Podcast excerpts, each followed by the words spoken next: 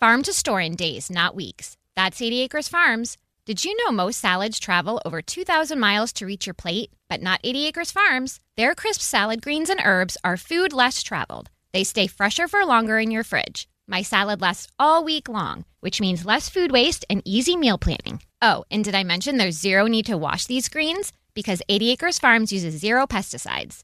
Visit 80acresfarms.com to learn more and find their salads and salad kits at your local Harris Teeter. Join hosts and educator extraordinaires Michal Beton and Noam Weissman for the latest weekly podcast from Unpacked Wandering Jews as they tackle topics and uncomfortable questions about Israel, Judaism, and Zionism that surround them with the goal of working towards the answers together with their listeners. No matter where you're from, if you've ever wondered about anything, this is the podcast for you. Listen to Wandering Jews with Michal and Noam on your favorite podcast app today. Wandering Jews is brought to you by Unpacked, a division of OpenDor Media. Are you self conscious about your smile due to stains? Have you ever wished that you had a whiter and brighter smile? Smile Actives is a safe and affordable alternative to expensive whitening procedures. You simply add Smile Actives gel to your toothpaste every time you brush your teeth, making it the easiest teeth whitening solution out there. In a clinical trial, Smile Actives users reported up to five shades whiter on average, all within seven days. No change to your routine, no extra time. Right now, they are running a buy one, get one offer. Hurry to smileactives.com slash iHeart today to receive this special offer with free shipping and handling.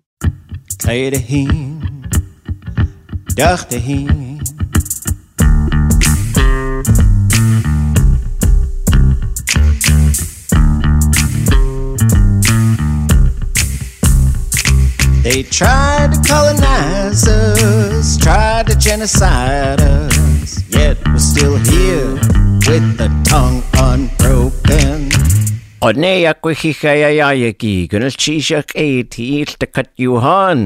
We are getting started.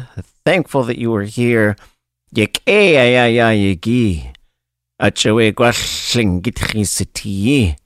It's a good day to be Tlingit. It's a good day to be indigenous. It's a good day to be whoever you are. Uh, just because someone is yemming something up doesn't mean that you have to not like it. Uh, I know sometimes it's instinctual to get mad if it doesn't include you, if you are the default thing these days, but that's okay. It's okay. We were talking in Tlingit class the other day about just how to talk some trash and uh, one time someone sent me a text and it said,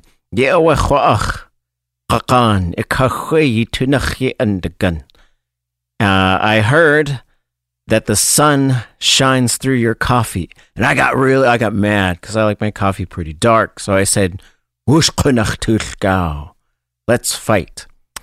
So, whatever you're up to, I hope you are having a good time. I hope that things are going your way and that if you're having a tough time, that you're getting through it. The people are helping. You're finding help. You're helping others. It's loving. That's what does it. The world just spins around. Whatever you put out there, it does come back your way. So today we're going to hop in our time machine, roll it back about 11 months. Uh, this time machine is not some fancy, fancy car with doors that open like wings, and a big old thing built on the back. Our time machine's probably a 1975 Ford Fairlane station wagon with baby moccasins hanging from the rearview mirror, a quarter that somehow stopped uh, an exhaust leak, and uh, a car that, and when it gets real cold, there's icicles dangling off the engine, and no, it's just a mystery how it keeps running, but it does. So about a year ago, we were we had an Indigenous Peoples Day event at the University of Alaska Southeast, and we had wonderful participants. So I thought we would listen to their voices today as you are hopefully gearing up for Indigenous Peoples events in the year 2022. There are a lot of holidays and events for colonizers, so let's beef up those events for Indigenous peoples and let's figure out how to indigenize, incorporate, recognize, and protect indigenous peoples. It's time for the violence against indigenous peoples and especially against indigenous women to end. It's also time for people to stop acting like they know our histories and acting like they know our stories when they don't even listen to us. But with that, we're going to just roll right into this. It's going to be a bit of a long episode. You're probably in for about 100 minutes total, so buckle your seatbelts in this res ride as we jump back about 11 months and enjoy this conversation. We'll be back to check in at the end and to uh, take us to a couple commercial breaks. Gonna cheese It's the listening that keeps this thing going. I really appreciate it. Here's our conversation with wonderful, influential,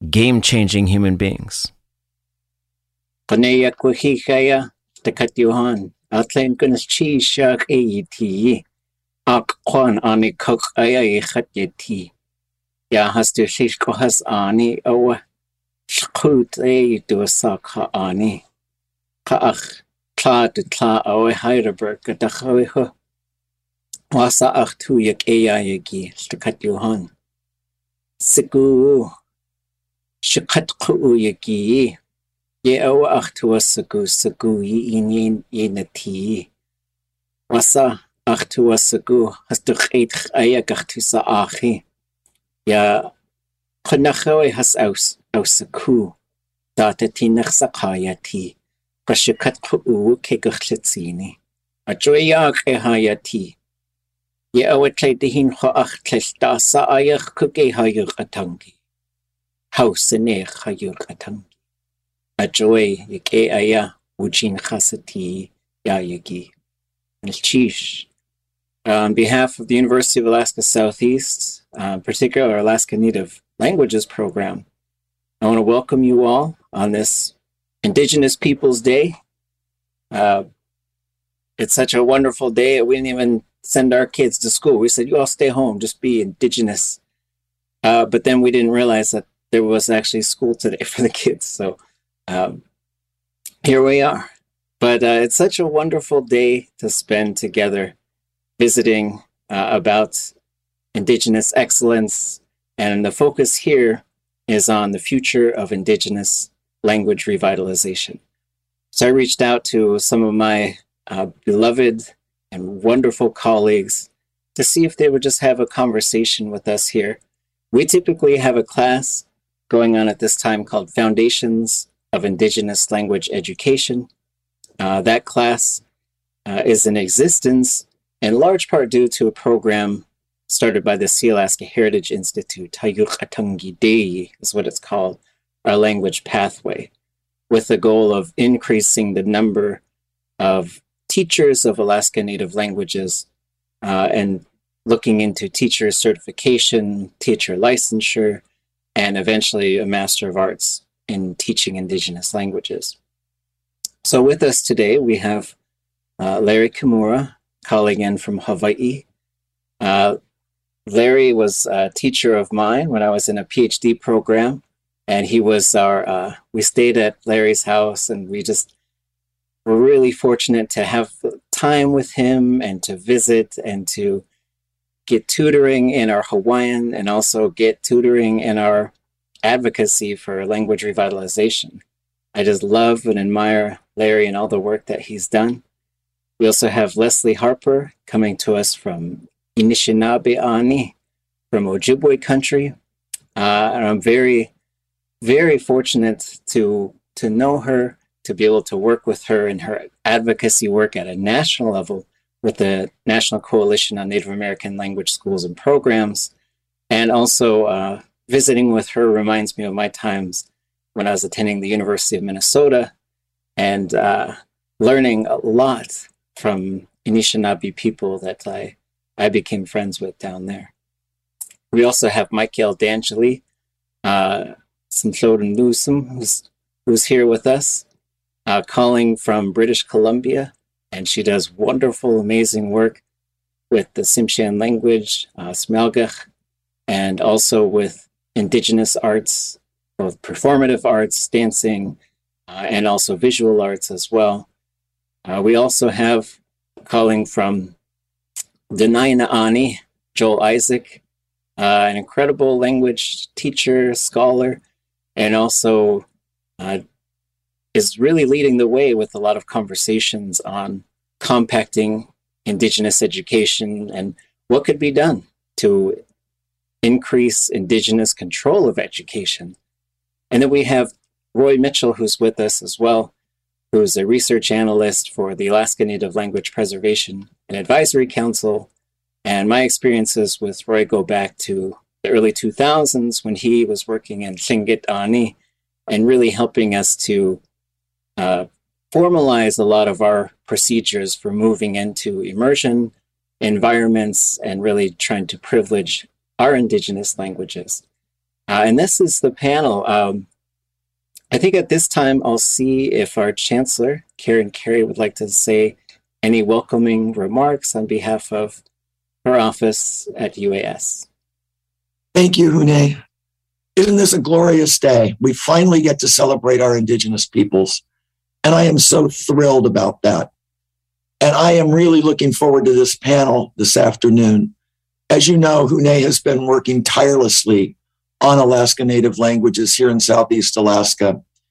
And the number of students that are engaged in our programs has just skyrocketed. And we feel just so thankful that we are helping to save the languages. So I'm looking forward to this panel. Thank you all, all of you for attending. It's great to see everybody. I wish we could be in person, but maybe someday soon we will be. So, Hune, I'll turn it back over to you, but thank you so much for arranging this and, and putting it on. Really appreciate it. Gunalchéesh. And I'd like to thank all of the uh, Alaska Native faculty at UAS who collaborated and figured out what kinds of activities we could be doing for Indigenous Peoples Day. Uh, wherever you're at, I hope you are doing some good stuff for Indigenous peoples. And to start, let's go around and in a couple minutes, if you could please just say hello, introduce yourself, and give an opening statement about the future of language revitalization, uh, and then we'll move into our topics. So, starting with Larry. Hi, aloha no kako wapoloa mahalo e kunei. E ike hou ada ia oe a mena hoa ho e akoko mai on our Indigenous uh, Peoples Day, I guess it's called now. And um, here in Hawaii, we were reminded uh, this morning by our colleague, uh, Dr. Pila Wilson, uh, that um, Hawaii was probably not, uh, I mean, um, how do I say, come upon by the outside world um, by Captain uh, James Cook of course, from England, uh, London, England, and and uh, that was less uh, than uh, under 300 years ago. But for some other indigenous peoples, maybe it was much uh, longer, and so we're kind of fresh as supposedly um, come upon. I hate to use the word discovered because we discovered them too at the same time. So Anyway, I am an associate professor here at the College of Hawaiian Language that was established back in 1997 at the uh, University of Hawaii at the Hilo campus on the island of Hawaii, where we have our active volcano going on right now. We had a big earthquake the other day, just yesterday, not from Alaska, but right here from our island of Hawaii in uh, Ka'u district. And so that's my two minutes. Thank you very much. Mahalo nui. And Leslie. Kitanime kunanim ginawasa giwimi greatue inanim patakushane gomasa chini dashindu dadian gomasa gitanwewanan iya ninasa sagachue gaboe kwe gaye omasa ujibwewa nishinabe wa king and Dayan omasa indakanazian uh, I am Leslie Harper. I am Ojibwe. I'm from Ojibwe, Waking, Ojibwe country here in the Great Lakes region in the you know center of this continent, uh, um, located here on my homelands, my Ojibwe, where my Ojibwe relatives have been for quite a long time, and uh, where we remain. And um, I'm from the Leech Lake Nation, and that's located within Minnesota. Hune is somewhat familiar with Minnesota, uh, has spent some time out here, so that's really a nice connection too. I am a grassroots uh, Native American languages revitalizer, and we'll get into that some more up the road. We can talk a little bit more about what we did here. Um, I'm just really happy and really grateful that you folks invited me in today because this is energizing. Uh, this is reciprocal. I get a lot of energy from listening to the other folks too. Miigwech. Miigwech. And uh, Miqueʼl.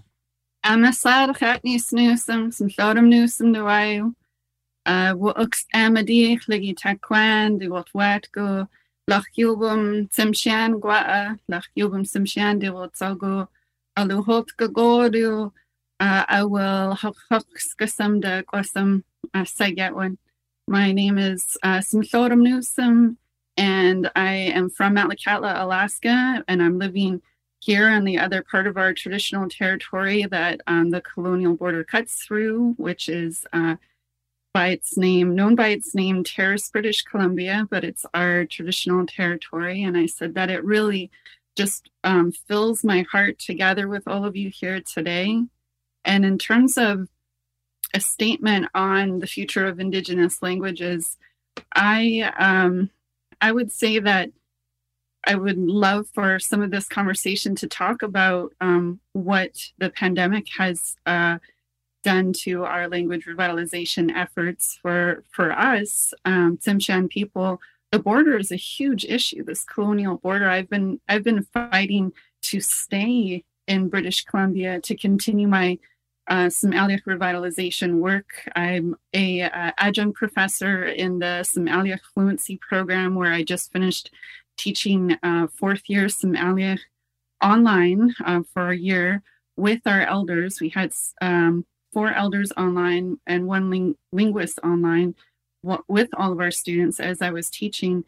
And we've just seen it flourish in all of these incredible, beautiful ways. Um, in that people have gone inwards. Um, I think that isolation does that for everybody, but for many, it led to their path of making a, a clear decision and dedicating their time to um, learning our people's language. And um, a group that that I help um, to found uh, one of the founders of is Raising Sm'algyax, which is a nursery rhyme group in Sm'algyax that focuses on essentially this this type of circle time experience um, that little ones have with their caregivers, but all in our language and um, i just like that was born out of the pandemic. It was born out of well also my my motherhood. My my baby was four months old at the time that the first lockdown happened.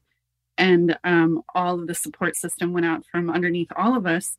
And um, it's just it's actually been a blessing the way that it's it's heightened our efforts in many ways and made them more accessible. So that's what i have on my goal my heart oh, excellent. And uh, Joel. Du kidli tareshtish, Fedora Calendar Pennington Shachita Sharon Isaac Shumta, David Isaac Stukta, Denny Ina Klek Ayis Shiiji, Gashtana Joel Isaak Shiiji, Denny Ina Eshlanshit, Kinai Shigu Shakaya Kelanda, and. Uh, so I just um, start off, I wanted to uh, it's a respectful way of asking permission to speak and acknowledging everybody else in the room. And um, starting off with my grandmother uh, her name is Fedora Calendar Pennington. Um, my mother's name is Sharon Isaak. My dad's name is David Isaak.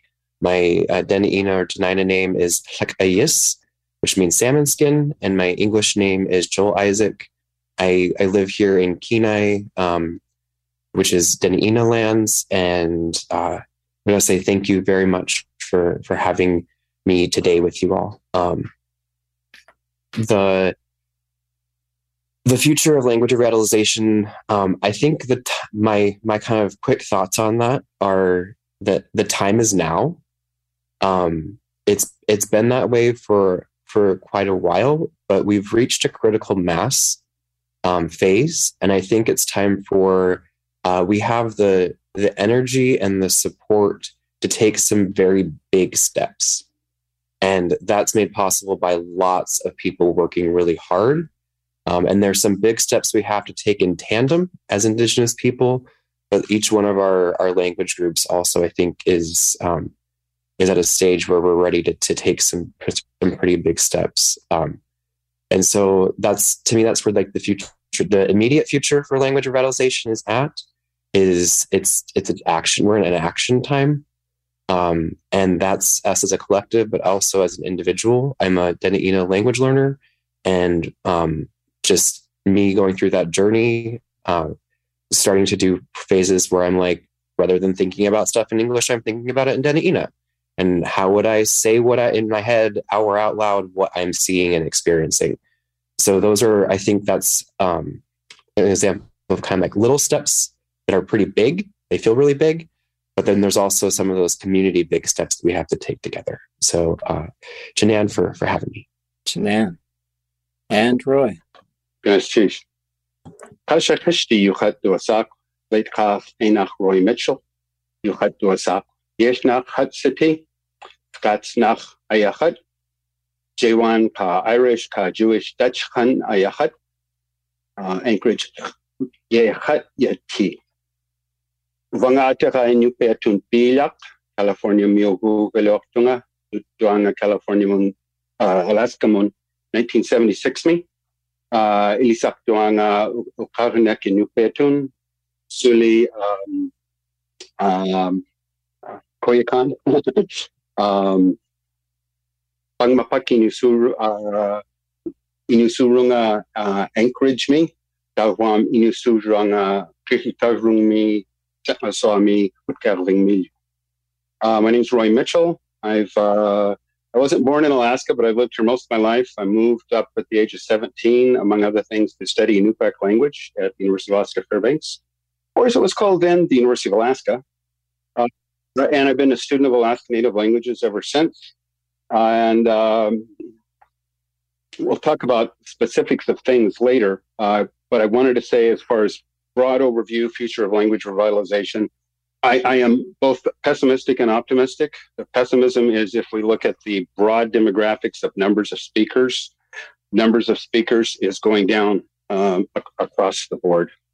Um, and I'm also optimistic because within these broad declines, we also have, I'm going to move my hand over here, I guess, we also have small ways in which numbers, there were new speakers coming to be, uh, new second language speakers, and now some new first language speakers. So uh, I, I, have uh, some optimism uh, on the inside and some optimism uh, sprinkles on the outside of my pessimism.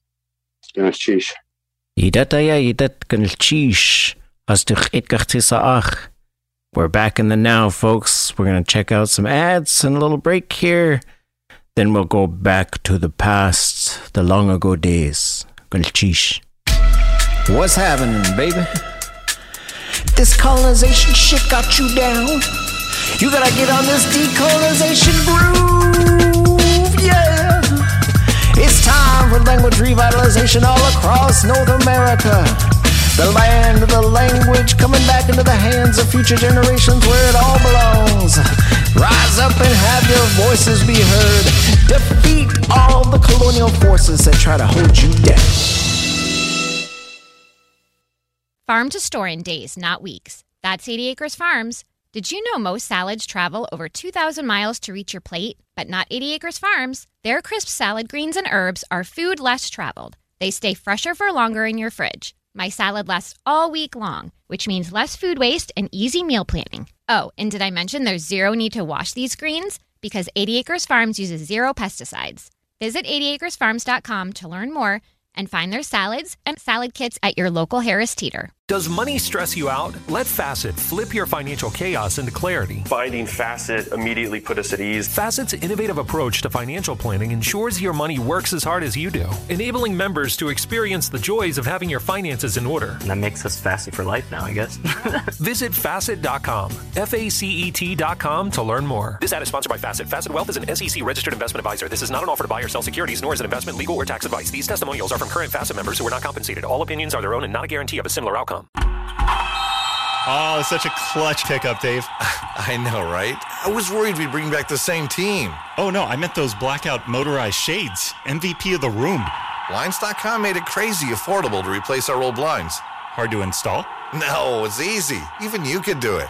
Nice. I installed these and then got some for my mom, too. What, you fly across the country to do the install? Nope. Blinds.com can do it all. All she had to do was pick what she wanted. She talked to a design consultant for free and scheduled a professional measure and install. Look at you, Hall of Fame son. Oh, I just picked the winning team. They're the number one online retailer of custom window coverings in the world. Oh, Blinds.com is the GOAT. The GOAT. He shoots. He scored. Go to Blinds.com for 40% off site wide and a 100% satisfaction guarantee. Go right now for 40% off site wide at Blinds.com. Blinds.com. Rules and restrictions may apply.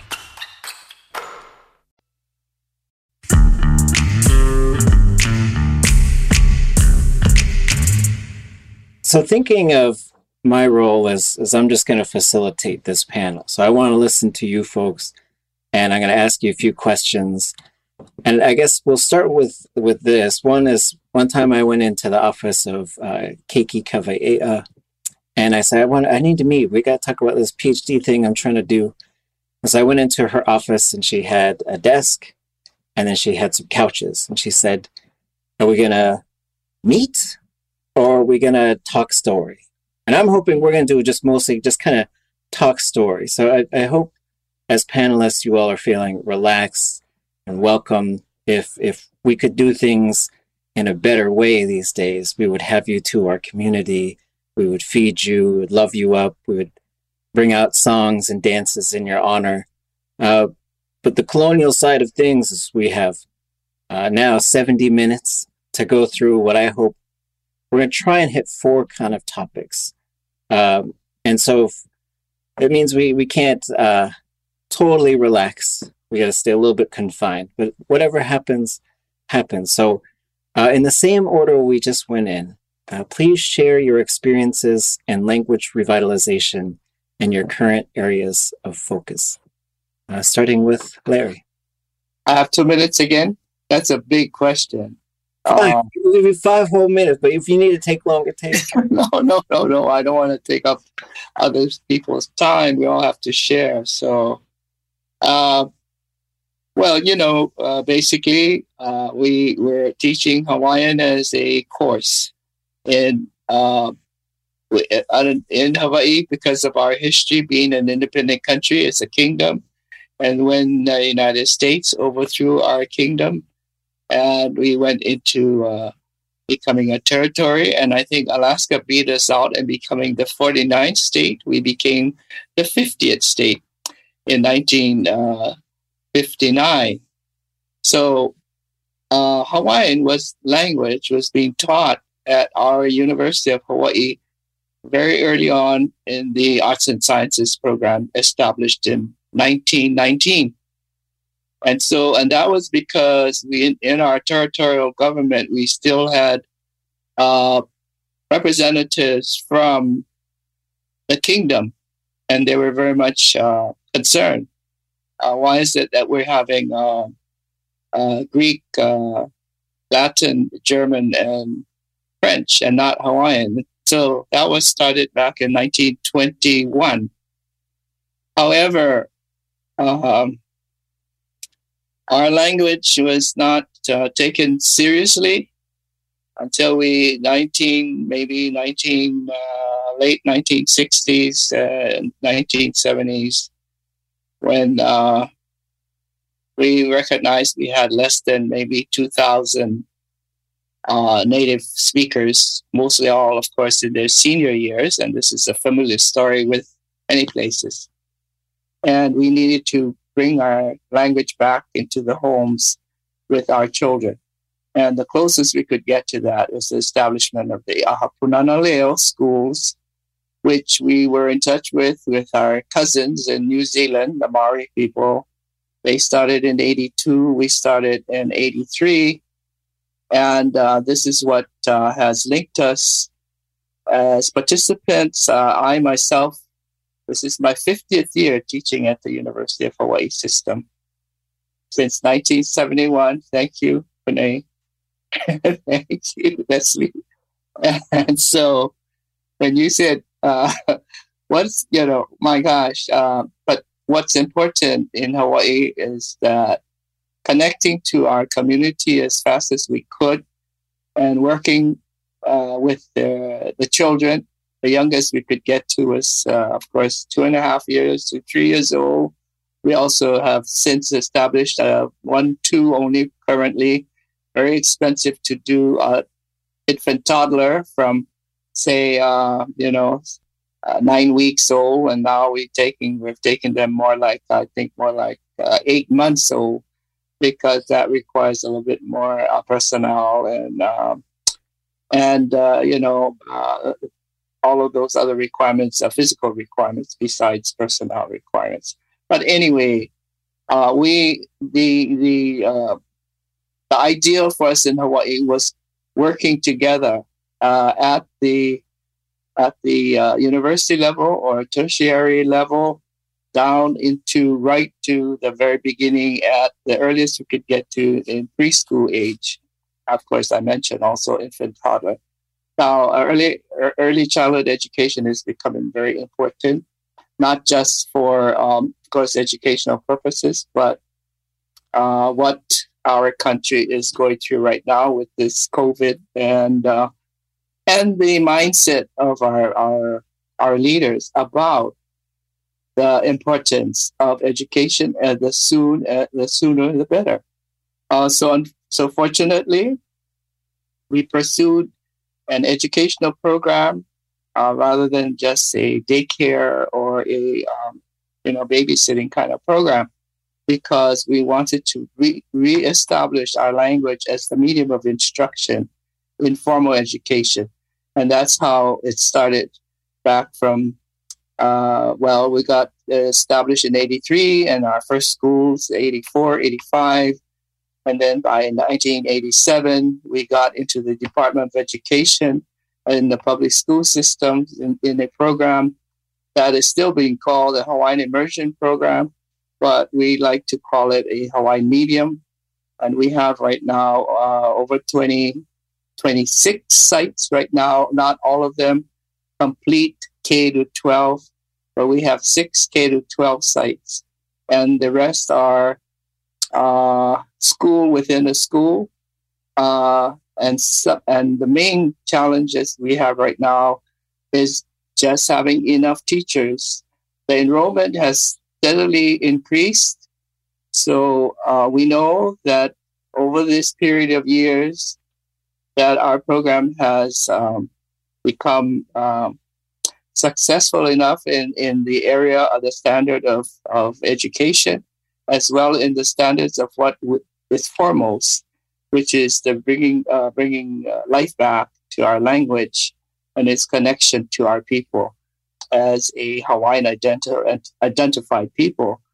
So, um, the um, as as Kune knows, we have established, of course, our our, our little program from a uh, uh just a program in the arts and sciences now into course, our bachelor's and our, our master's and PhD programs. Of course, we also are involved with of uh, teacher training for Hawaiian immersion, what Hawaiian medium, I should say, which is becoming very, very important. And we have also a Hawaiian language center that helps to uh, maintain, um, uh, uh, create curriculum material to uh, support all of this and then getting enough uh, fluency going within our adult population that are producing our new generation of children and producing now native speaking children from the home and into the system that we've established through the educational programs from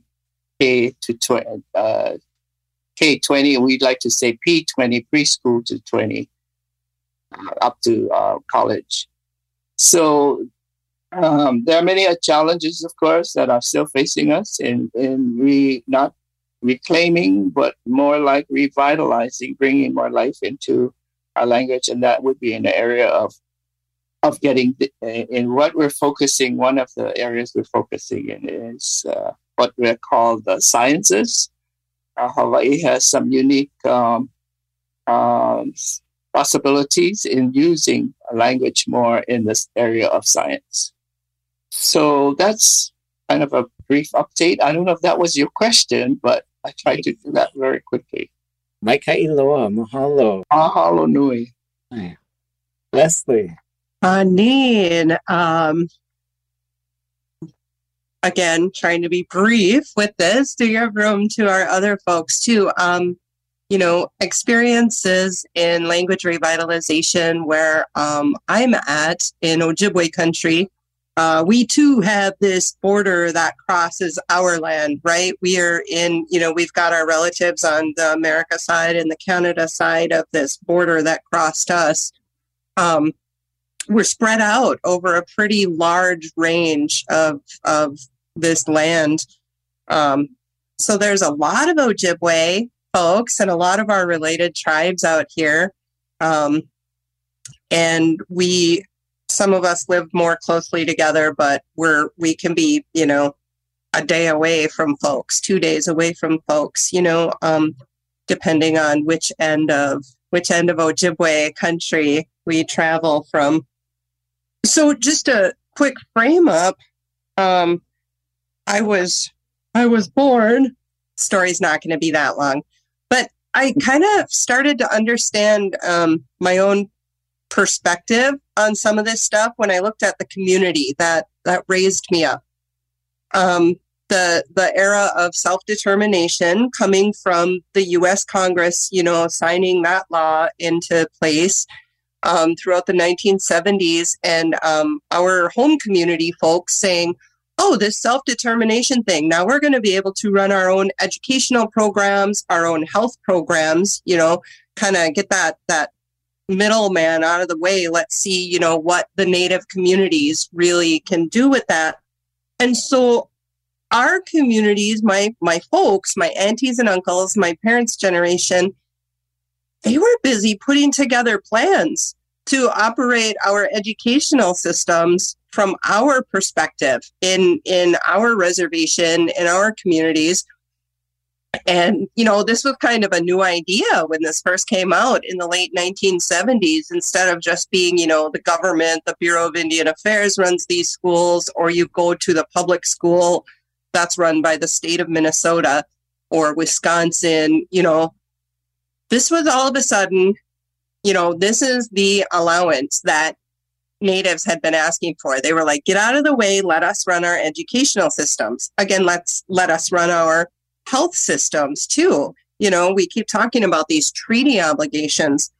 So that that era of community members working together to come up with ideas on how to implement education and how to implement these systems that look like us. That was me as a little kid watching the adults kind of gather up and do this and try to figure out, you know, what's important to us as Ojibwe people here at Leech Lake, what should be included in, you know, a culture based education setting that isn't happening, you know, from the American public school setting. And so, you know, I just say that because I have a perspective that, you know, sees possibilities and that believes in in our own local determinations of that. Um, and so, you know, we got some culture based education into some of our education systems throughout the 1980s and 1990s, but they were, you know, they were like small steps in. And um, things were really changing really quickly as far as um, our, our language bearers and our culture bearers and our communities go. Um, and I think too, with like roads getting in better to our communities and, you know, media um, reaching our communities even even more soon. You know, um, we made some steps in getting some culture based education, and then I think people maybe relaxed a little bit, and uh, and then we saw our communities just kind of relax and say, well, we got some classes going. We got some culture classes and some art classes at some high schools. And, you know, maybe we have a few language classes here and there. That sounds pretty cool. But um, then there came this whole American education like push throughout the 1990s and throughout the 2000s, you know, to, um, you know, really push this no child left behind stuff. And, and our communities were a little too relaxed maybe and just kind of went with it and said, okay, well, we'll just do whatever the state Department of Ed says. We're happy with a Ojibwe art class off here in the edge, you know. Um, however, some of us folks in our community were not satisfied with just having a language class off on the side or after school, you know, and um, said, This isn't quite what my family or my home looks like. My home and my family is, you know, much more much more in tune with our ways of being and and if we're going to be in these compulsory school settings if we're going to be in these compulsory places you know this should look a this should look a lot more like us i was able to i didn't even take ojibwe language class in high school where it was offered um, because at the time 100000 years ago when i was a young lady in high school it it was an elective, but it was not a um, foreign language credit um, that we needed to graduate from high school. Um, there was Spanish and German offered in our high school, maybe French. Um, but our Ojibwe language classes right here on our own lands didn't qualify for, you know, high school graduation credit. So I, um, you know, took some after school classes but I didn't even get to take, you know, classes in my language until um, I was college age and and much older. And I got really interested in that. And our college classes could only take us to a certain, like, really high beginner level. And I said, I'm going to, I want to learn more. So I um, designed a master apprentice language learning program with some elders from our communities. And um, I spent a little over a year full time with some Ojibwe language speakers, just apprenticing to them. And we partnered with some other folks in reservations around us, so young adults um, who wanted to learn the language. Um, we tried to keep it even males and females so we could you know we could have some gender balance and you know everybody could have the experience and we operated that for a couple of years and then um, i was also raising my child in ojibwe language and then there came the compulsory school age so uh, i said well I don't want to send him to public school.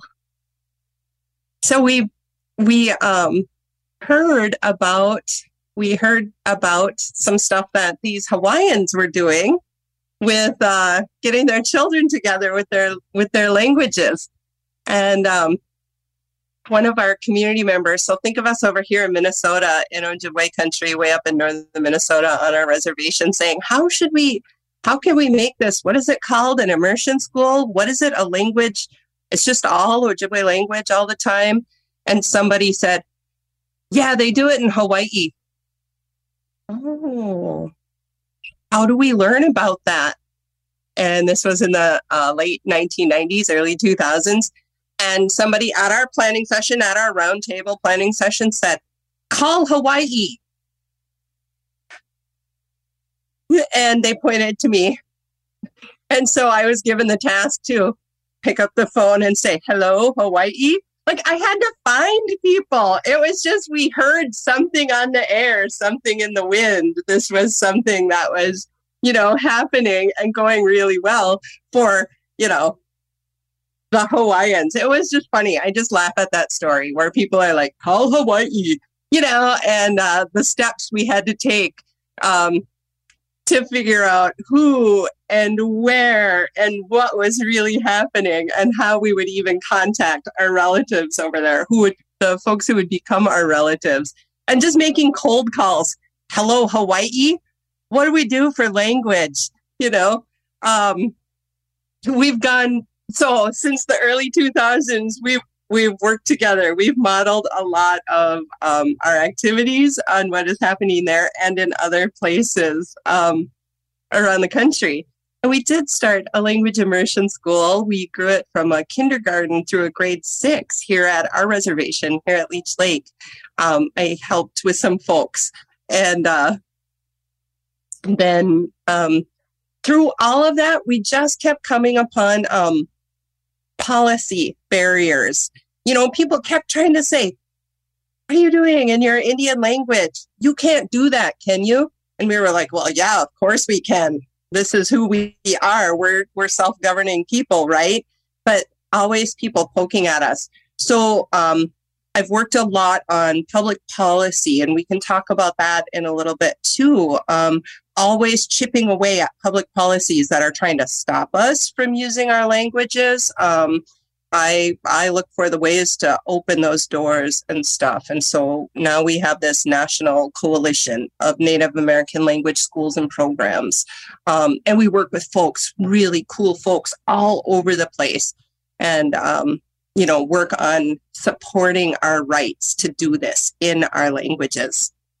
Sorry for taking so long. I want to hear from the rest of you too. Miigwech. It reminds me, I believe Joshua Fishman said something like, if you don't have a pro indigenous language policy, it's probably an anti indigenous language policy just by default. And so it was something like that. I'm sort of paraphrasing. And I just want to say Hafa adai to uh, any Chamorro people who are out there. I saw uh, Tinik Pungi has posted in the chat, and uh, we used to hang out a lot in, in Hilo. Uh, Sinchodum Newsom, so my um, really teaching at University of Alaska Southeast there in Juneau from 2016 to 2017 put me on the track that I am now. My PhD is in Northwest Coast First Nations art history, as Hune um, shared. I focus a lot on our um, visual and performing arts and when I was interviewing for the job at UAS, and he can attest to this too, when they asked me if I would be open to teaching my language, I cried. I cried during an academic job interview. How unprofessional. but, but it was because, um, man, it just hit me right in my, in my gut, right in my heart, um, because every day on the commute from where I lived in Vancouver, this hour long commute, I was listening to my elders and my my um, iPod. Um, I kept Sm'algyax with me everywhere, um, and I I taught it in our dance group. Um, after and before dance practices, I do kind of mini lessons. Um, but when I argued for Sm'algyax, because there's two, um, you had to have two foreign languages to get a PhD in art history. And I had already had Sm'algyax count as one, and this was before reconciliation. So now universities would be all over this. I said, take my ACTFL assessment, and for my PhD, let me go up three, three, four levels. You know, I, I just want to get better. My language is critically endangered. All of these languages that you have as an option for me are not and they wouldn't they wouldn't budge on it. So i ended up taking german and it was like a german research class. I felt like like i had a decoder ring and i was just like decoding because i wasn't saying anything in the language. I was just learning to use it as a researcher. Not a waste of time. But it was a part of getting my phd and so when they asked that question my uncle uh, my beep arnold booth was critically ill and he was, you know, 95 years old at the time, and we knew he wasn't going to be around much longer. And he was my longest standing Sm'algyax teacher.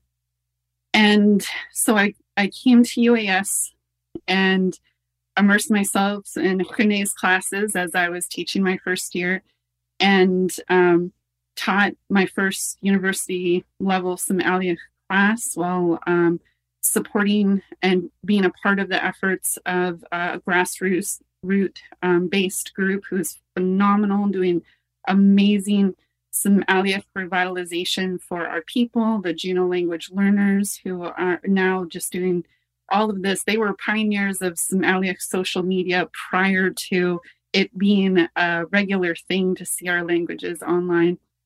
And um, I just came to a place uh, where I did a study across Alaska. I went to Anchorage, um, Ketchikan, Metlakatla, trying to figure out what was what some of the barriers are in our language revitalization efforts and how I can use my new position at UAS to help us get over any any hurdles that I I possibly could um, bring resources together to to do that.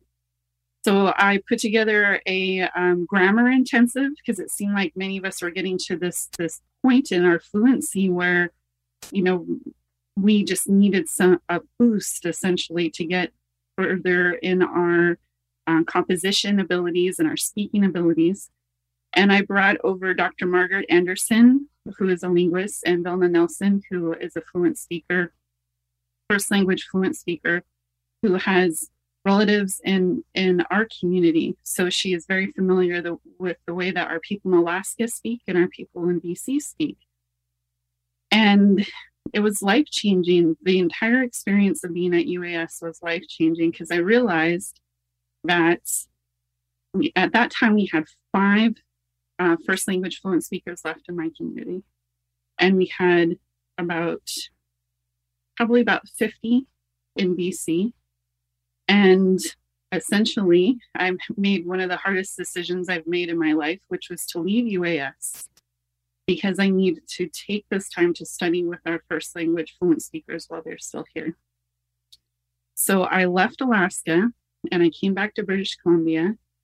And I've I've called this time my postdoc because there was nothing. I looked at everything. I lived in BC way too long to be able to um, apply for a Fulbright or anything that would actually be a you know true academic postdoc. And I um, accepted a job as uh, at Na'aksa Gyilak'yoo School, which is an independent First Nations K through 12 school at um, in Kitsumkalum, where I taught Sm'algyax K through 12 and developed curriculum and trained um, EAs in our language while working with our first language fluent speakers and developing my material to teach university level Sm'algyax at the University of Northern British Columbia, all simultaneously. This before I had my son. and, and at that same time, I took the model of the Juneau language learners, which is, you know, essentially come together once a week, have some fish spread on crackers and coffee, and visit in Sm'algyax, and just go essentially it, it's a really just beautiful model of collaborative learning where everybody's a learner and everybody's a teacher. And um, I brought that to the two Tsimshian communities here, Kitsumkalum and Kitselas, and I helped to start learners groups. And all all of that all at once. So I just was working these crazy, crazy days. Um, and then I got pregnant, which was a miracle because we didn't think we could have children. So my baby is born of Sm'algyax language learning efforts, and he um, primarily speaks Sm'algyax. He's just it's just amazing to hear babbling in Sm'algyax, which it was my my tutu, my sister, who said um, he doesn't babble like my grandkids. And just listen listening to him, like it sounds nothing like English, and uh, so it's just been this incredible very difficult journey because, as I said, um, with all the policies that Canada has put forward and the millions of reconciliation dollars, they have yet to do anything about the border issues. The fact that the Jay Treaty goes one direction. So if I was born in Canada and I was I decided to do this work in the US, I could go and be recognized as an American citizen. They do the gross blood quantum thing, but that's just what Americans are about, right? They're just obsessed with blood quantum. But at least that's an option. For those of us that are born in the in the States, we immigrate like everybody else. And so I am still in immigration limbo. And because the K through 12 job that I had um, doesn't uh, is not high enough on the ratings for immigration, and being an adjunct is not high enough on the ratings for immigration um, for me to immigrate here to continue to do the work of learning and teaching and supporting our resurgence. Um, I've had to accept a tenure track job uh, a couple months ago that starts in January at the University of the Fraser Valley. So I'm in a position that many people who teach Indigenous language find themselves of how do I make this sustainable? And that goes to policy changes, Leslie. And Rene knows that as well. Because, um, you know, he ch- teaches in the Yukon and it makes it tough to stay any longer than, you know, just a, a couple weeks at the most.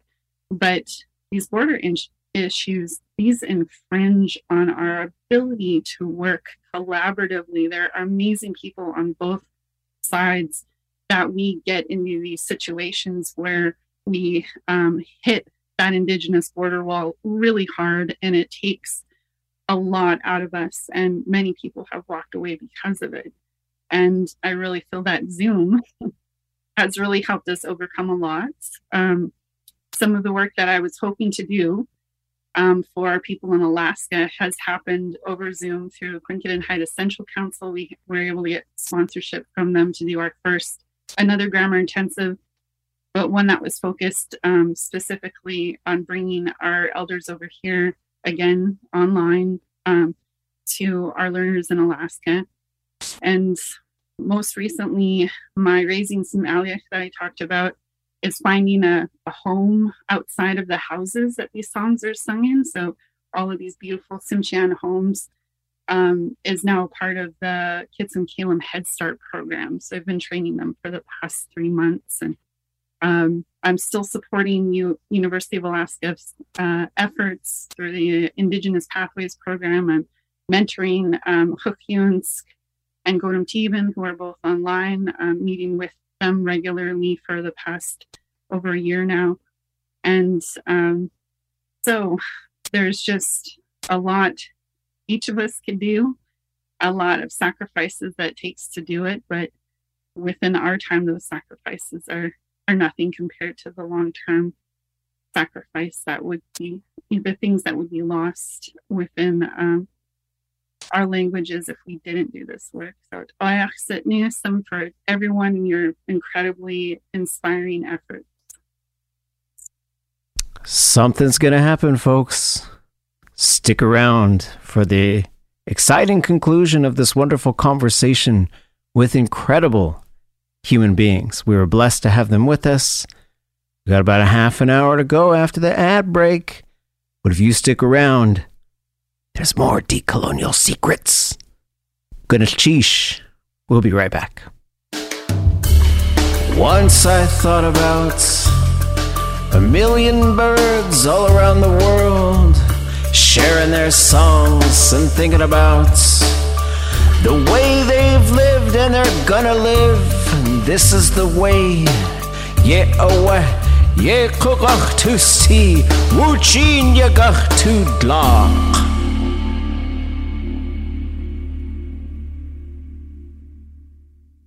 Farm to store in days, not weeks. That's 80 Acres Farms. Did you know most salads travel over 2,000 miles to reach your plate? But not 80 Acres Farms. Their crisp salad greens and herbs are food less traveled. They stay fresher for longer in your fridge. My salad lasts all week long, which means less food waste and easy meal planning. Oh, and did I mention there's zero need to wash these greens? Because 80 Acres Farms uses zero pesticides. Visit 80acresfarms.com to learn more and find their salads and salad kits at your local Harris Teeter. Does money stress you out? Let Facet flip your financial chaos into clarity. Finding Facet immediately put us at ease. Facet's innovative approach to financial planning ensures your money works as hard as you do, enabling members to experience the joys of having your finances in order. And that makes us Facet for life now, I guess.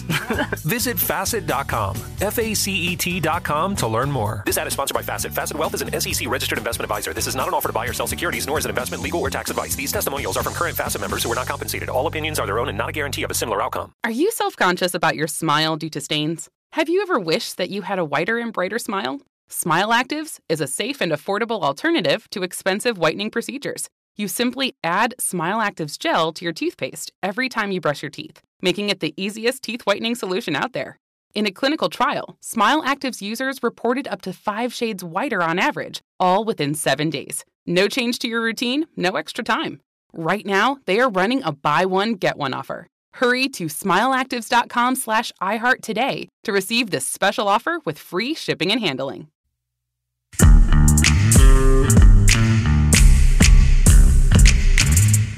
Um, so I there's kind of two areas that I um thinking about the question of my experience in language revitalization, and there's I'm just thinking like dovetailing into those policy pieces.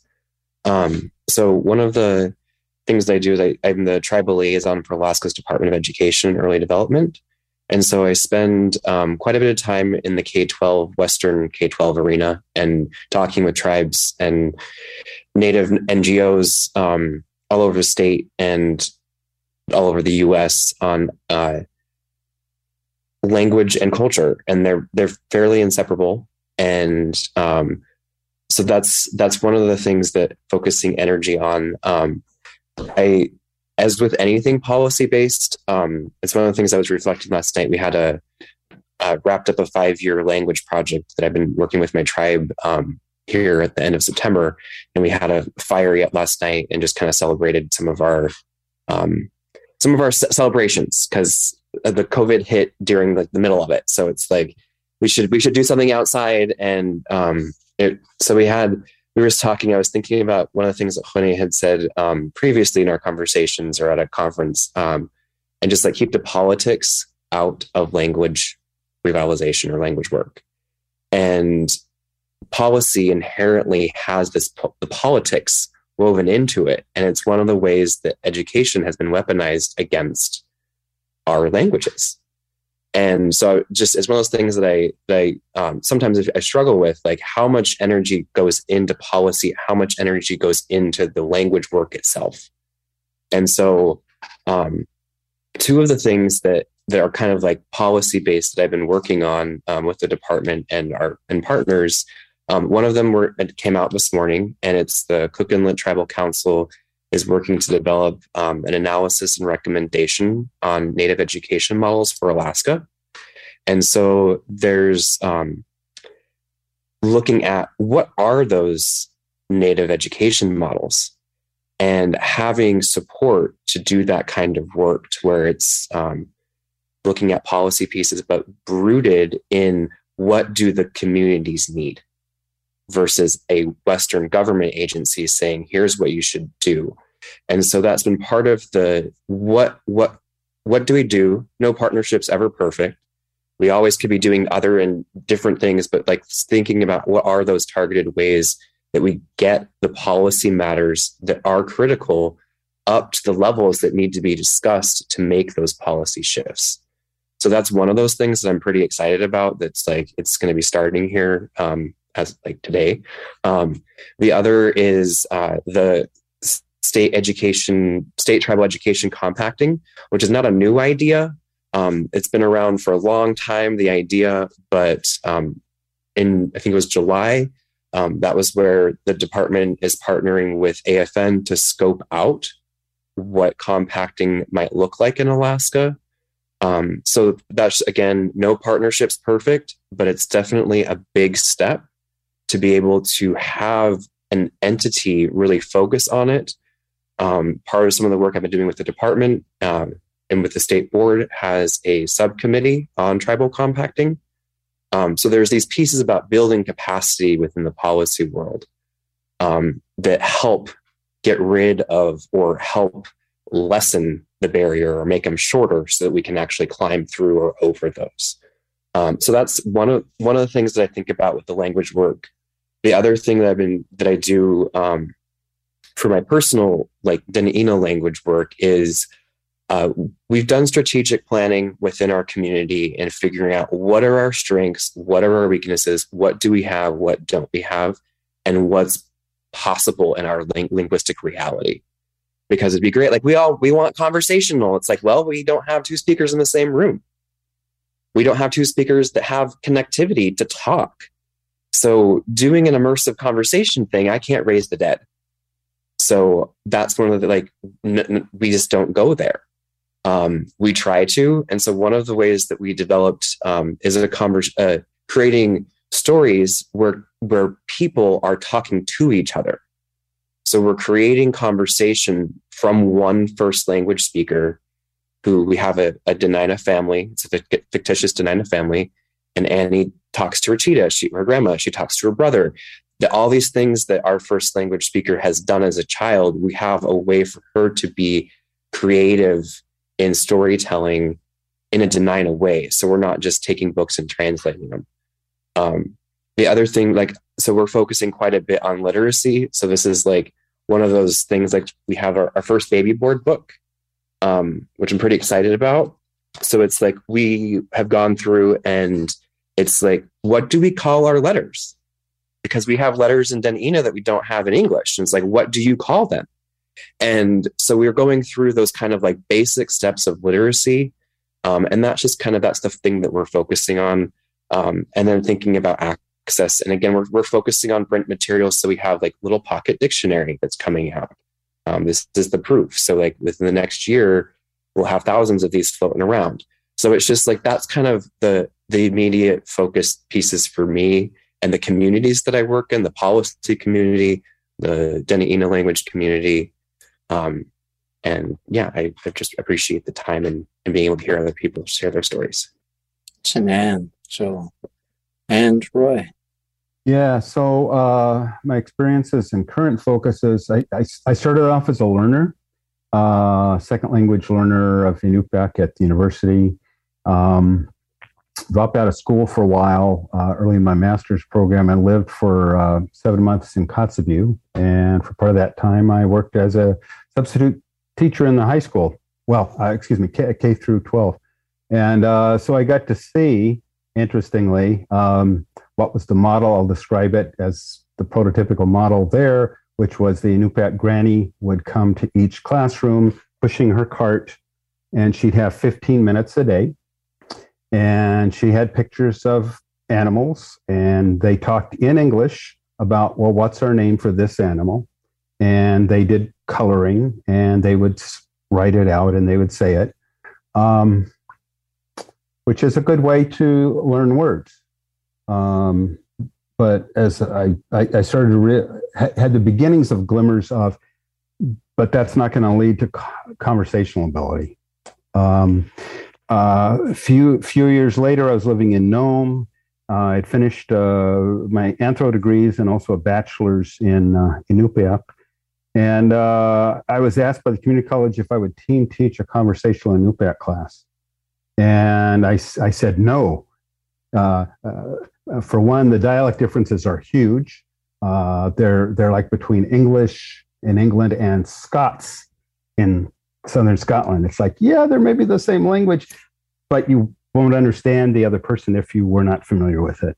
Um, and the other thing is, I I had realized that I, I needed something different, and I encountered a uh, a short article uh, regarding a communicative language approach (TPR), and so I went back to the community college uh, president back when we had community colleges in Alaska, uh, and said, if if you can help me find an Inupiaq speaking elder uh, who would be willing to try something new, I would love to try team teaching.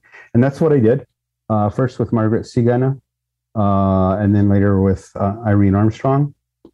And I, I, believe that was the first use of TPR to teach an Alaska Native language, uh, starting in uh, spring of 82. and the students loved it. And so we took it on the road and we did some in services for some school districts and we started doing demos at the bilingual multicultural education conference uh, in, in Anchorage. Uh, so that's one of the big things for me then was okay, we need to have language teaching methods that use that communicate in order to teach people how to communicate. Because for me, anyway, that's the bottom line. There's other uses for language too, but one is to communicate. Uh, and it, it turns out humans cannot learn to communicate uh, except through communicating. Uh, so there's that. Uh, I uh, was also involved later uh, in the late 80s and early 90s in Bethel with getting uh, a Yupik immersion school uh, going, uh, which is now named in honor of the, the original lead teacher who's still there. she's been teaching kindergarten for over 50 years now in Bethel. Um, Ayaprun, Lottie Jones. and that's still a fantastic way to do it to get new speakers uh, I, I, got very interested in sociolinguistic aspects because my my uh, I have degrees in anthropology, and I realized it's not just enough to learn how to speak a language, but the the, the social factors going on can be even more powerful, and uh, that's what sent me down to UC Berkeley, uh, study with people um, there, um, like like Leanne Hinton. Um, who's done wonderful, still still is uh, doing uh, amazing things. And with John Gumperz, he, to some extent, but also his students, have done a lot with trying to figure out so, sociolinguistically what's going on when a community, as a community, is losing its language and replacing it with something else. Uh, and that got me, and that's where I learned about language policy and planning. So, so these are the things that I've been working with. I'm still involved uh, in one way or another with all of these language teaching methods, curriculum design, uh, what needs to be done to get immersion schools doing, going, and uh, also very excited with uh, uh, the, the master apprentice or mentor apprentice approach. For me, one of the big concerns is depending on the s- situation of the language community, certain things will be brilliant first moves and others will be impossible. So, uh, you know, lots of people say, hey, let's have an immersion school. But we have no fluent speakers. So then that's not where you start. You, you need to start on another track. Uh, there's things that require, so some things have to come first. So uh, the master apprentice approach is, is brilliant. Uh, in a way, it's absolutely nothing new. Uh, people have been doing that for thousands of years. Uh, you move into a new community and you live with someone who speaks that language to you. so uh, it's fun to do, discover these again. Um, and th- those are the things that uh, I think of that I work uh, work with and uh, want to see more of. Gunalchéesh. Ganesh Chish. So, in our kind of last 20 minutes here, and I just want to say, like, I, I don't want you folks to feel too rushed. I know we're, we're just scratching the surface, but we'll have options of continuing this conversation. There's lots of ways we could do that. We could do part two. Uh, I'd be happy to do individual interviews. Uh, I'm making a podcast on language revitalization that I think I'm going to call The Tongue Unbroken, uh, so that we can have sort of these. Because uh, I always feel like we're running out of time, even just to do the stuff and just to sit together. So I really want to thank you each for sharing your time with us. The, the next topic, and it doesn't matter if we don't get to all four. I was just trying to think of things that we could just sort of move through but just sharing some ideas. What have been the most effective strategies in language revitalization? I'll turn it back over to Larry. Do I have or do we have time to think about that in Hawaii? um, but, you know, uh, basically, if I, overlook this because it's been going on uh, since, uh, you know, we've had, what is this, our 23rd uh, high school graduation in uh, Hawaiian language uh, education, Hawaiian medium education.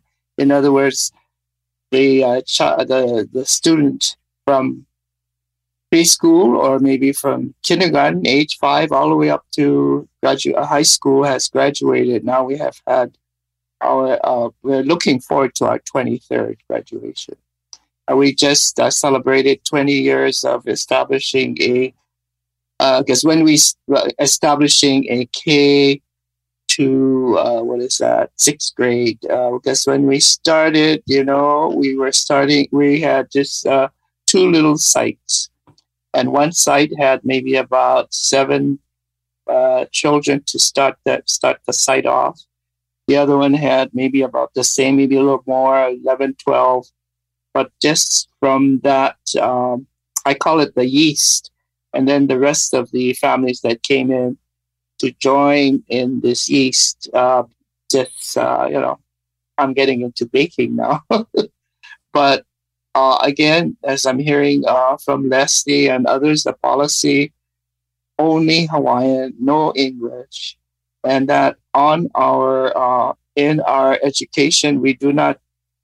Well, we had to at the beginning translate what was available, but we do not want to just translate a uh, Western uh, system of education. However, the um, integrity of education is great because we need to live our language uh, for today and for tomorrow. Therefore, there are so many new things that we have to catch up with. Just I'm talking just language wise, and how do we deal with this uh, connection to a, a global world at the same time holding on to our little spot in the in the wider world as our own spot, and therefore um, always being cognizant and being strong and stronger for those kinds of concepts because we can be easily swallowed up. And so I think um, that kind of a balance because it's just not one way only. It's a it's being a part of everything at the same time, which is very very big challenging job.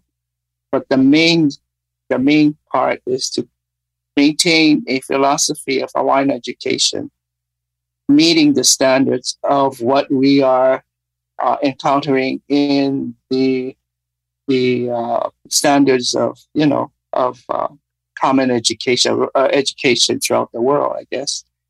So that um, we are seeing that our language can can thrive and live for today and tomorrow as well. And so as as generations seem to move along, you know, 20 years go by very quickly for an age of a child. And how much of that um, connection can we give, uh, provide while we've already been separated uh, to begin with from our strong foundations of traditional language and culture? So, of course, here in Hawaii, as we're seeing the last of our native speakers, less than 30, uh, we our documentation has become very, very crucial. So I hope you, we are all uh, uh, preserving our languages in that way. I mean, we have now digitization, and and that is just marvelous. Uh, what we're doing now with Zoom. So all of that kind of work and uh, and the challenge to uh, bring this forward in the new technology, uh, new uh, the curriculum that can be always revamped. You know, not always the same. It's going to revamp and change, but in this change, sticking to uh, our foundational. Uh, so every year we have our um, our Pūnana Leo has a what do you call it? Ahanukia uh, always, um, what is the mission? What is the mission? And the mission is to remind us this year, the Pai Pai Ho Iakapohaku, which is set up the stones for a new foundation because our stones from the past have been kind of crumbled away, but we need to rebuild that. But when we rebuild, we're rebuilding it upon our solid foundations, our, tradi- our, our traditional knowledge and language, but for a new uh, a new a new uh, home, a new uh, house to live in. So these are some of the kinds of, uh, I guess you call them, uh, initiatives, not initiatives, but just standard um, philosophies that we are constantly reminding ourselves to do in our language, our way of seeing the world, and to participate in a healthy way with the rest of the world and ourselves first being healthy so that we can participate in that way. Mike Mahalo. Leslie. It's it's so good when we get together and visit like this and like the things I've been hearing, you know, the themes, even just from a little bit tonight, you know, are like capacity building and policy inclusion, which sound really clinical and really, you know, it can sound, um, you know, really kind of outside of our communities in some ways. Um, you know, but really that's where we're at too. What has been um, really effective for us is recognizing that there are multiple approaches we need to take and that that that we need a lot of community members participating in language revitalization. Um, for a while, it was, oh, you know, it was like, oh, hey, focus on the kids, kids in school. And folks were like, well, what about their parents? What about, you know, the real common sense kind of questions? When the kids go home from school, who are they speaking the language with?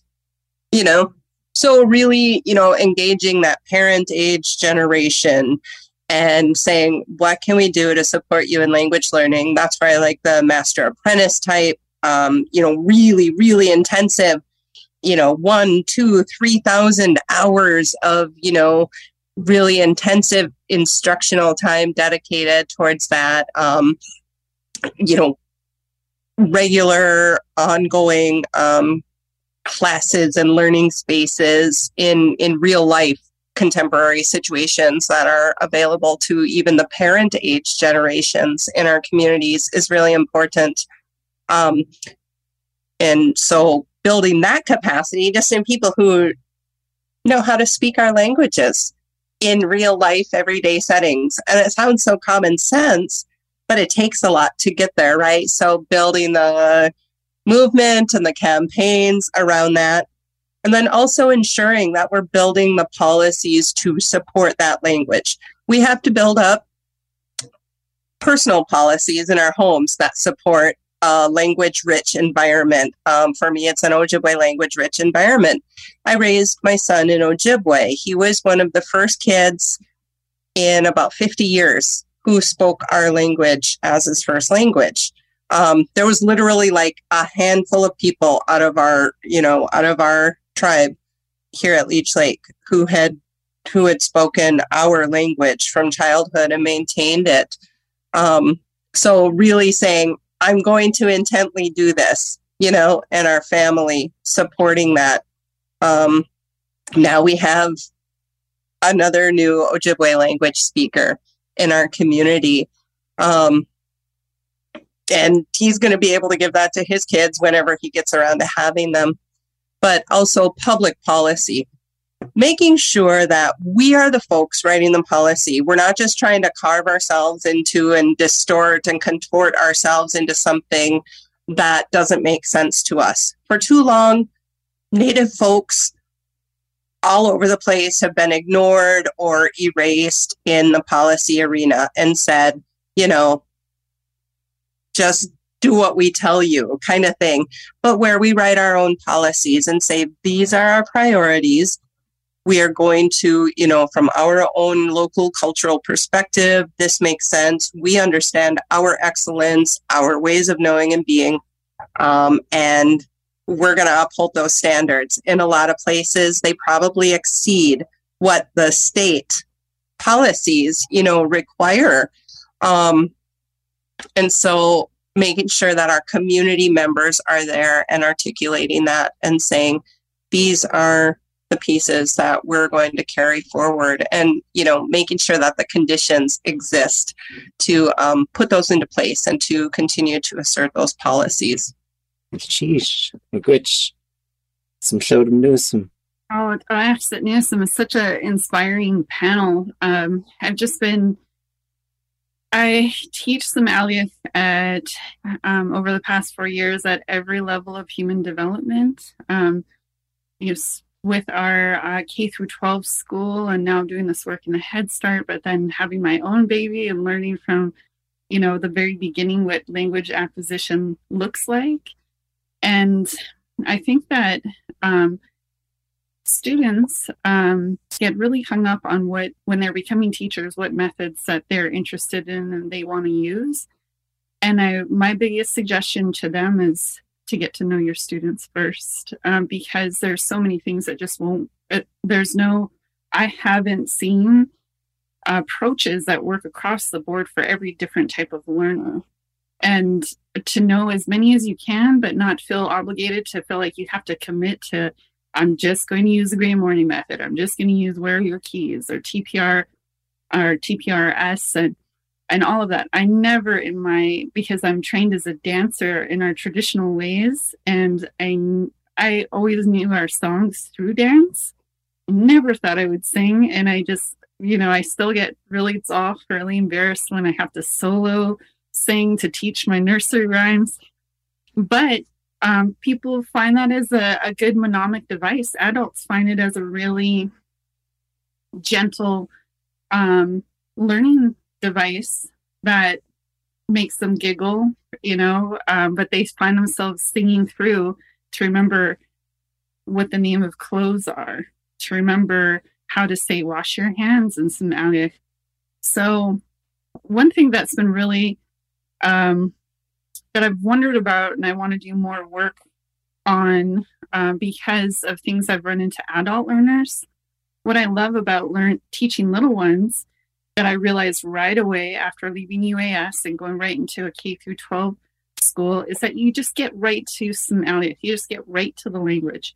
You don't have to create time and space within a classroom environment to talk about the traumas of our colonization, to talk about the traumas of our language loss, and how the reclamation process brings out in people who have experienced and um, whether it's directly or through intergenerational um, trauma, being have having gone through abuse and all all manifestations um, through because of speaking our language.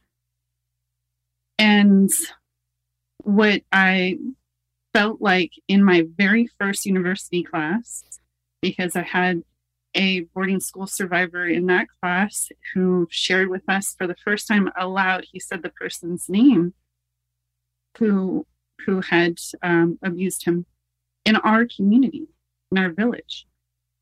And I thought, I need to go back to school for counseling. I need to go back to school. Like, I felt like I don't have the tools for this. I need to find the tools.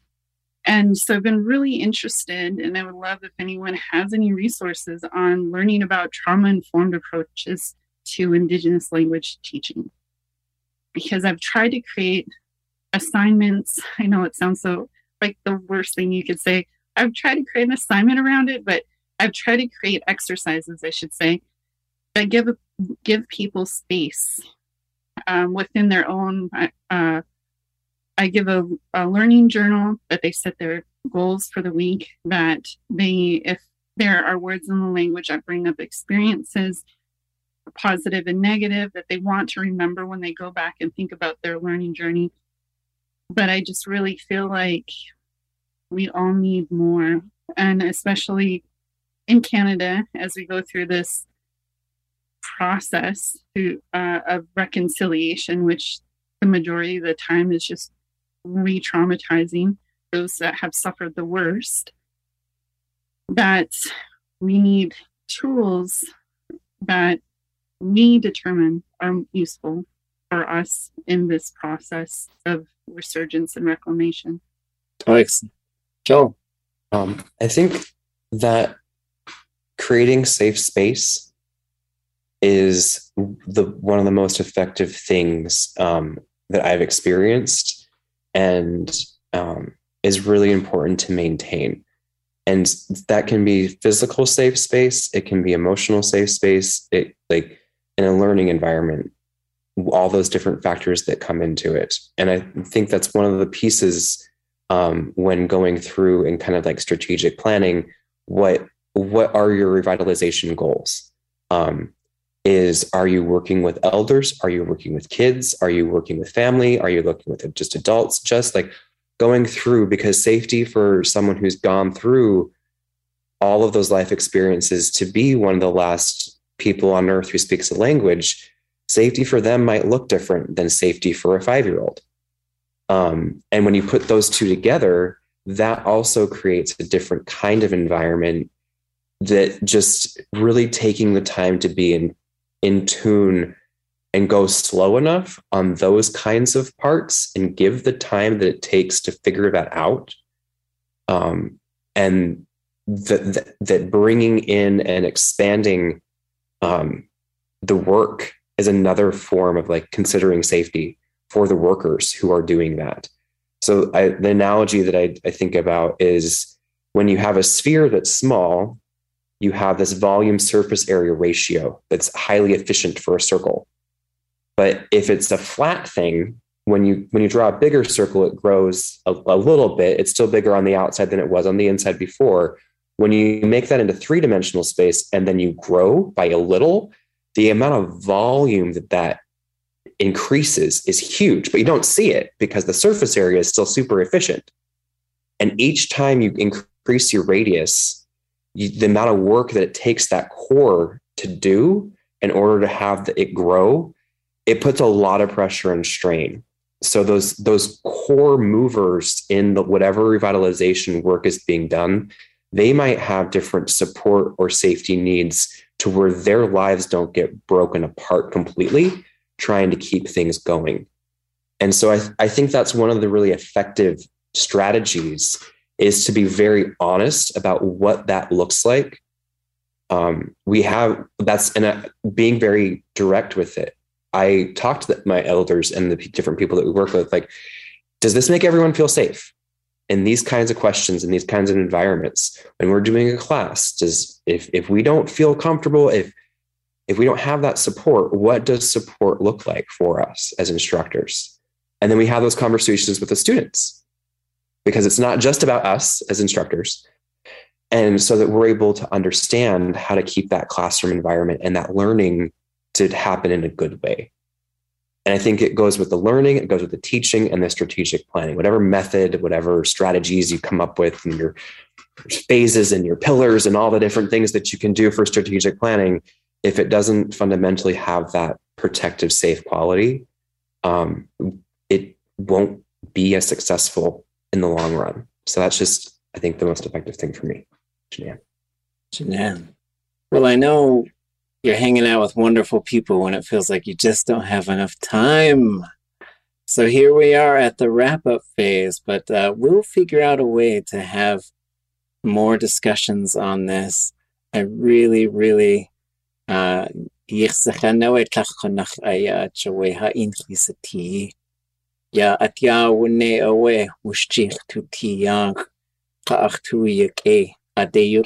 atkiya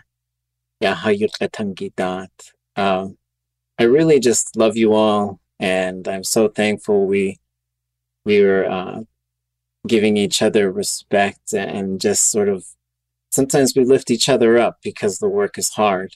We're just out there in the mud all day, you know, doing this doing this work and and making these differences. So the way I think we'll close it is uh, if you could tell me in a sentence what do you think this future looks like in terms of this balance between our dreams and the reality that we're going to create?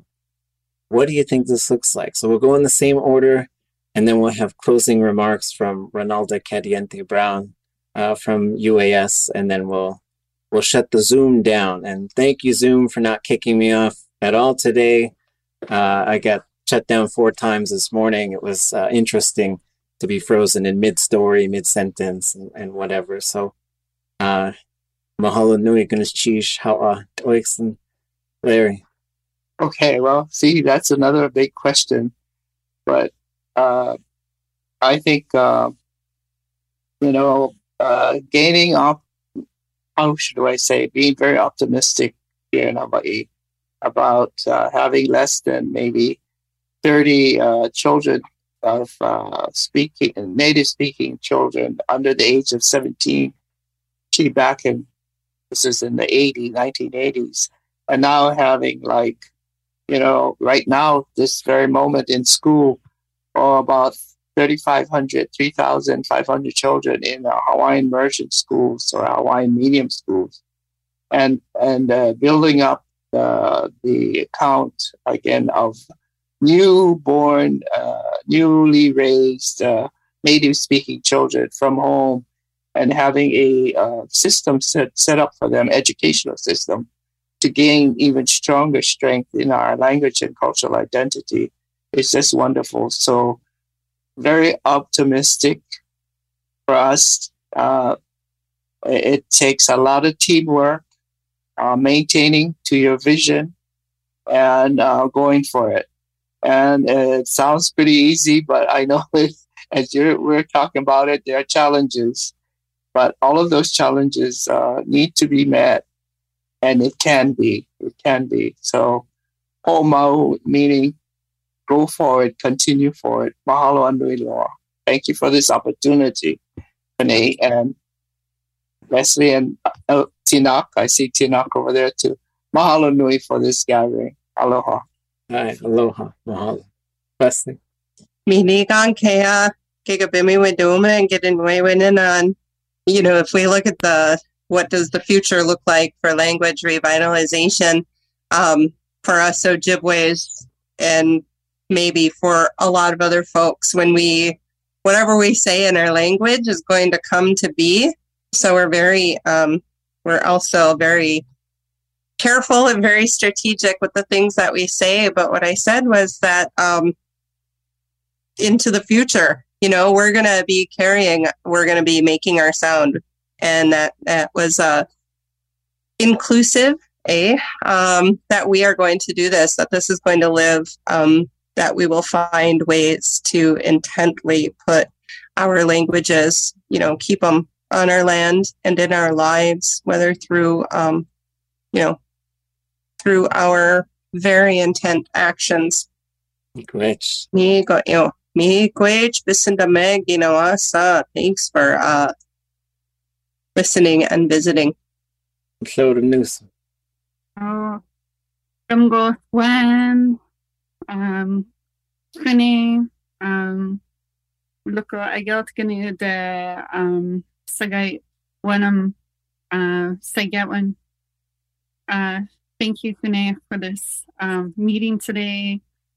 Uh I'm go house um bless you all for your words. Um local simgate go to to um where this is really important work and um up some local uh addixa hakagod uh um chatney uh shaggy get them and aggressum I just feel our our the pride of our ancestors as we're we're talking um to each other from all of these different experiences and and language groups that in many ways have always been um, connected um, through our ancient trade routes. And now we have this ancient trade route called zoom.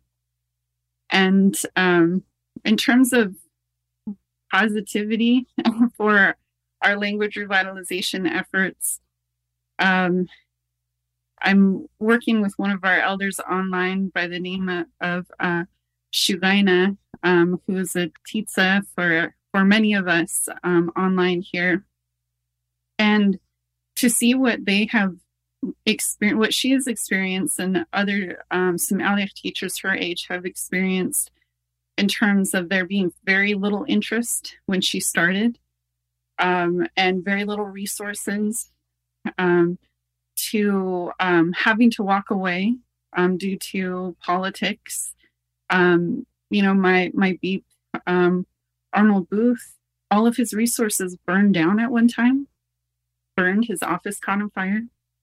He went back to it, and I just feel that that this path that our ancestors have put us on, that when it's truly our our calling our goal, that even if we have to go away, um, we come back, and that Shagaina and having these conversations with her about it, she told me that have faith that if you don't do this work, if you don't get to something within our Sm'algyax revitalization, someone else will.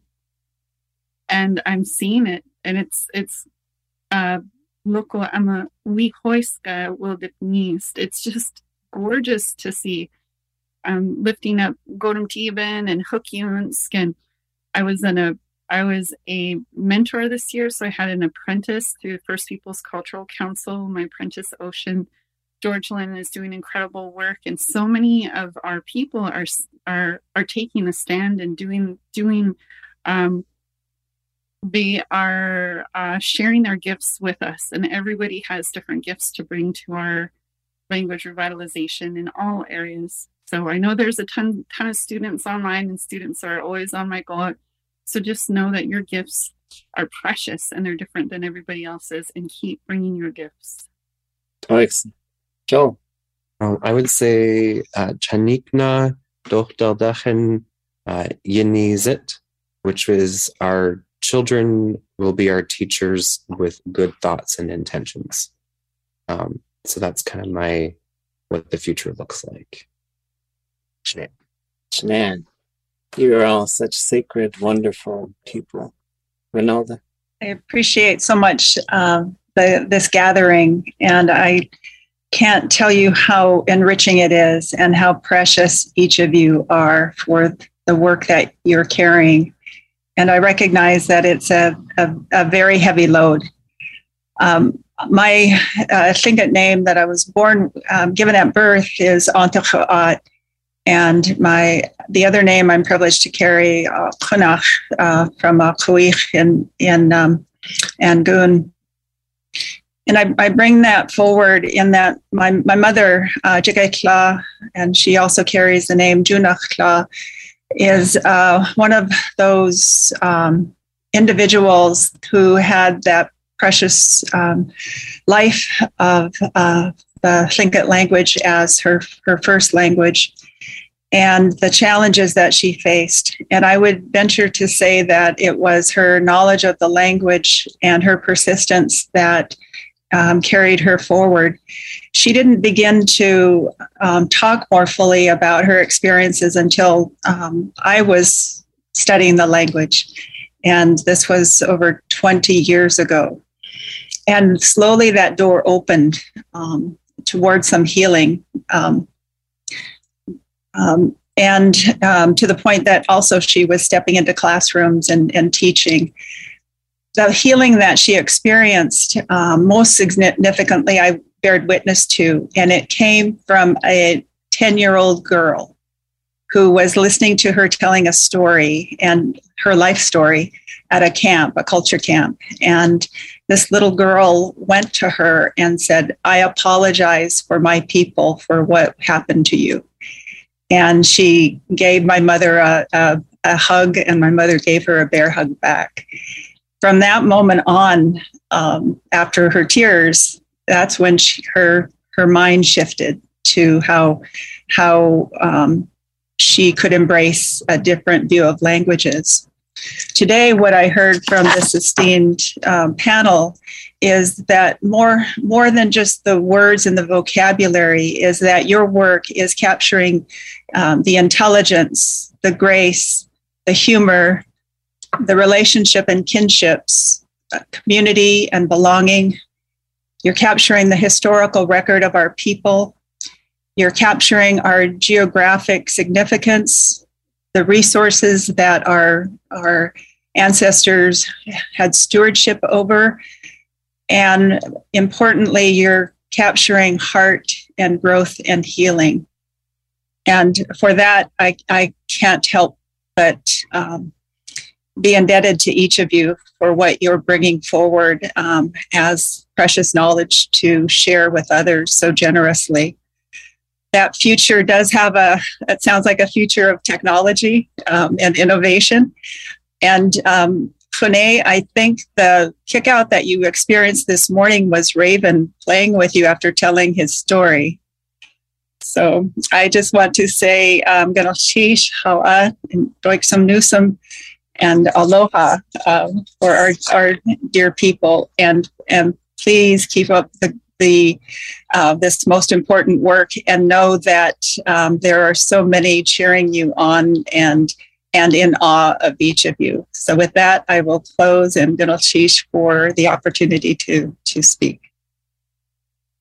Yewe yande shakwatan ayayata. Ah. Tati nye jechane kunach yayate at ayayata. Ah. Gulchish away. Hakiti sa aki. Tekatyuan. Achalchates ayachlachate. Ichiyin katiyi. Thanks for checking us out, folks. That is how this one's gonna wrap. 100 minutes of podcasts. It is late in the night, and I am ready for bed. This has been The Tongue Unbroken, produced by Daniel Goodman and Rene Lance Twitchell. Check out other podcasts with the Next Up Initiative, Black Fat Femme, Beauty Translated, Partition, Gunalchéesh, Anna Hosnier, Joelle Monique, Yesenia Medea, See you next time. Does money stress you out? Let Facet flip your financial chaos into clarity. Finding Facet immediately put us at ease. Facet's innovative approach to financial planning ensures your money works as hard as you do, enabling members to experience the joys of having your finances in order. And that makes us Facet for life now, I guess. Visit Facet.com, F A C E T.com to learn more. This ad is sponsored by Facet. Facet Wealth is an SEC registered investment advisor. This is not an offer to buy or sell securities, nor is it investment, legal, or tax advice. These testimonials are from current Facet members who are not compensated. All opinions are their own and not a guarantee of a similar outcome. Infiniti presents a new chapter in luxury, the premiere of the all new 2025 Infiniti QX80, live March 20th from the edge at Hudson Yards in New York City, featuring a performance by Jon Batiste. The all new 2025 Infiniti QX80 is an SUV designed to help every passenger feel just right. Be the first to see it March 20th at 7 p.m. Eastern, only on iHeartRadio's YouTube channel. Save the date at new-QX80.com. Don't miss it. 2025 QX80 coming this summer.